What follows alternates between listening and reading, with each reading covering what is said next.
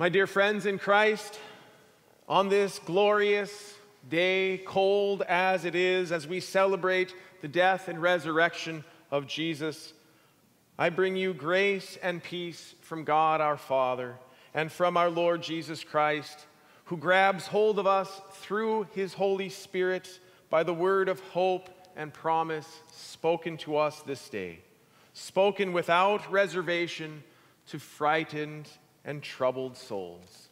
Amen. Oh, the mountaintop, that place where we go to get away from it all.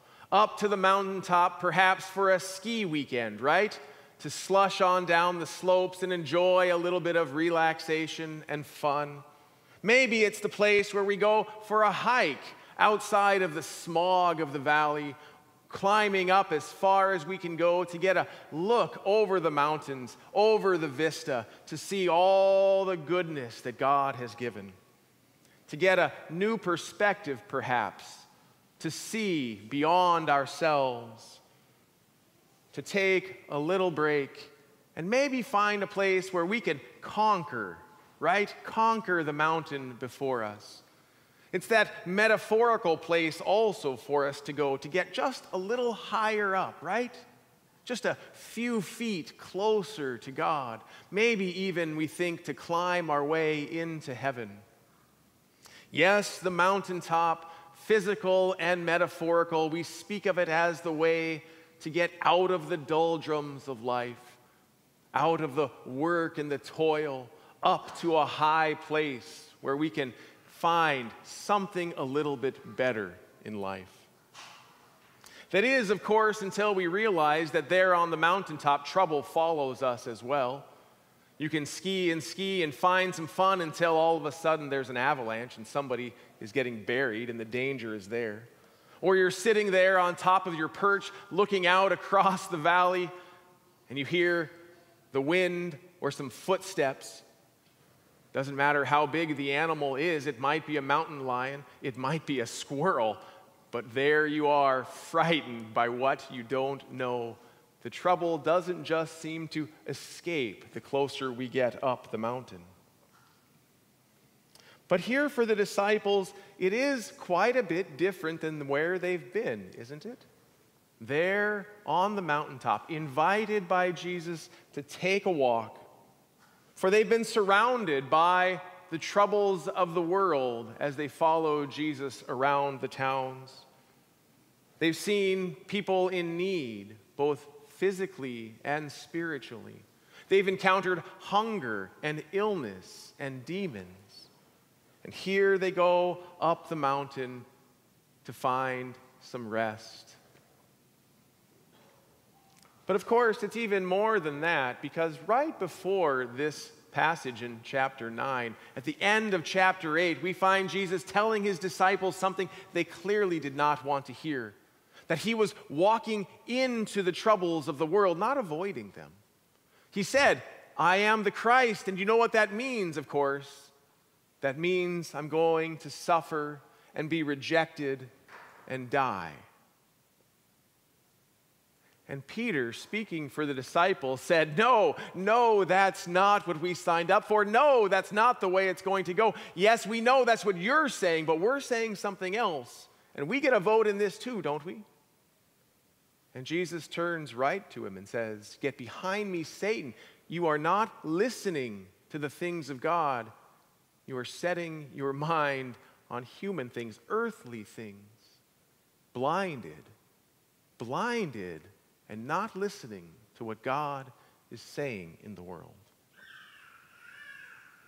And so he takes them up the mountain, and there before their eyes, he is transfigured. His form changes. They get, they get a glimpse of what they think is the most glorious image of God they could have. Jesus is transfigured, gleaming, glowing, bright, brighter than anything they could imagine. But it's in that that they become afraid. They become afraid seeing the image of God right before them. Of course, the image of God, the vision of God has scared people forever. They know that to see God face to face is to die, is to be overcome by his glory. And so they are frightened in the transfiguration, not comforted. This is your warning that today is Valentine's Day. And if you haven't got your sweetie that special something, there will be a transformation uh, by the end of the day. All that loving goodness will turn on you, I guarantee it. So uh, take care and take care of yourself in that. But that's exactly what happens. They go up the mountain looking for an escape, but what do they find? But the fearsomeness of God right before them. One of my favorite cartoons is Calvin and Hobbes. There's some wonderful, uh, deep, interesting cartoons that, uh, that have been written with this young boy and his stuffed tiger, his best friend that comes to life throughout this cartoon. And the one I picked out for today is a, a four parter. It's got four images, and they start on a grassy hill, relaxing together, lying down, enjoying the shade of a tree on a, what seems like a quiet, easy summer's day. And you get the sense that time passes a little while as they lie there, and then Hobbes asks Calvin a very deep question. Something that would come up as you're sitting there pondering life, looking out over creation. He says, Do you think there's a God? And they sit there thinking and pondering that through the next frame until Calvin gets a quizzical look on his face and he kind of looks off to the side and he says, well, somebody's out to get me.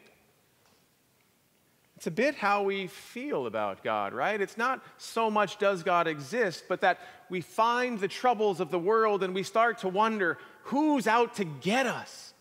Have I done something wrong so that God is coming to stalk me and look for me? Because everywhere I seem to turn, there is trouble in life. Somebody's out to get me. And if it's not God, it's somebody else. And something out there seems to be around every corner, even in those places where I start to look for a bit of rest and comfort. Peter, speaking for James and John, in his stupor, in his terrifiedness, says, It is good that we are here. Why don't we just stay?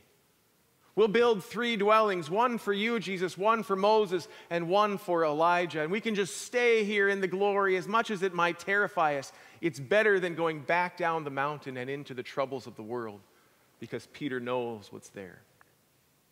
It's Jerusalem, it's the cross, it's suffering and rejection and death. He doesn't want it, and he'll do anything to stay away from that. So let's just stay here. We can keep you, Jesus, here with Moses and Elijah. We can retreat rather than go forward. We can retreat back to Moses and the law, back to Elijah and the prophets. The retreat to Moses and Elijah, to the law and the prophets is typical when you think that God is out to get you. When you have done something wrong, you start turning back around and saying, Where did I find the wrong path?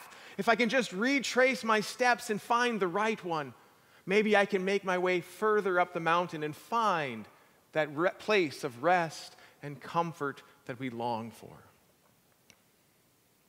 And so, what Peter is looking for is a way back into Moses, back into Elijah, back into the past rather than going forward into Jerusalem and the new life that Jesus is bringing to the world. He thinks somehow that if he can combine Moses, Elijah, and Jesus, then he'll find that right combination, and God maybe will stop stalking him. God will stop coming after him. In the, movie, in the movie Chariots of Fire from the early 80s, you remember this, it's one of the most famous movies. Still, children who probably haven't seen this know of the theme song because it's famous for people running in slow motion. But it's a story of friendship and trial, sticking together through thick and thin, fighting and competing and pushing each other to do their very best and finally triumph, right? Triumph over all the oppressions of the world. Triumph of religious freedom, the triumph of friendship, the triumph of the human spirit over all the things that are together. And this movie gets its name right here from 2 Kings chapter 2 that we read today, with Elijah and Elisha running together, where Elisha continues to say, even in the face of God's promise that Elijah is going to be taken from him, I'm not going to leave you. I'm not going to leave you. I don't want it. I don't like it. I'm sticking with you. And as we hear this story, what do we find? But we find that we are uplifted by his loyalty. We are uplifted in our spirit by his triumph over whatever is to come until we come right to the point of God taking Elijah away from him. It wasn't up to Elisha. He knew God's word, but he didn't want it, and so he kept fighting through it. Just like the disciples hearing that Jesus is going to Jerusalem. He's going to suffer, be rejected, and die. And they keep saying, No, no, no. God has said it. It is going to happen, but we resist it and we fight it. It doesn't have to be this way, does it? But Jesus says, Yes, it does. Jesus is going to the cross. And as much as the disciples think that there on the mountain, the transfiguration is God's great glory, instead, what Jesus is telling them, what the word is given, is that it will be the cross that shows his glory, not the transfiguration. They get a glimpse of the true Christ there on the mountain, but we all get to see the true God crucified. That's where Christ wants to be known fully. That is his glory finally in the world. That he's been rejected and killed for telling you that you are chosen and beloved, that you are forgiven and granted the kingdom of God. He is out to get you, of course, but not because he's stalking you so that you find a better path but so that he can get you caught in your sin in order to forgive you and give you new life. Listen now as we enter into Lent. Over the next few weeks, watch as he catches you, stalks you, and shows you your sin, not so that he can come down on you and retaliate against you, but so that he can say, You're just who I knew you were, and I love you and forgive you, and I give you my life. Amen.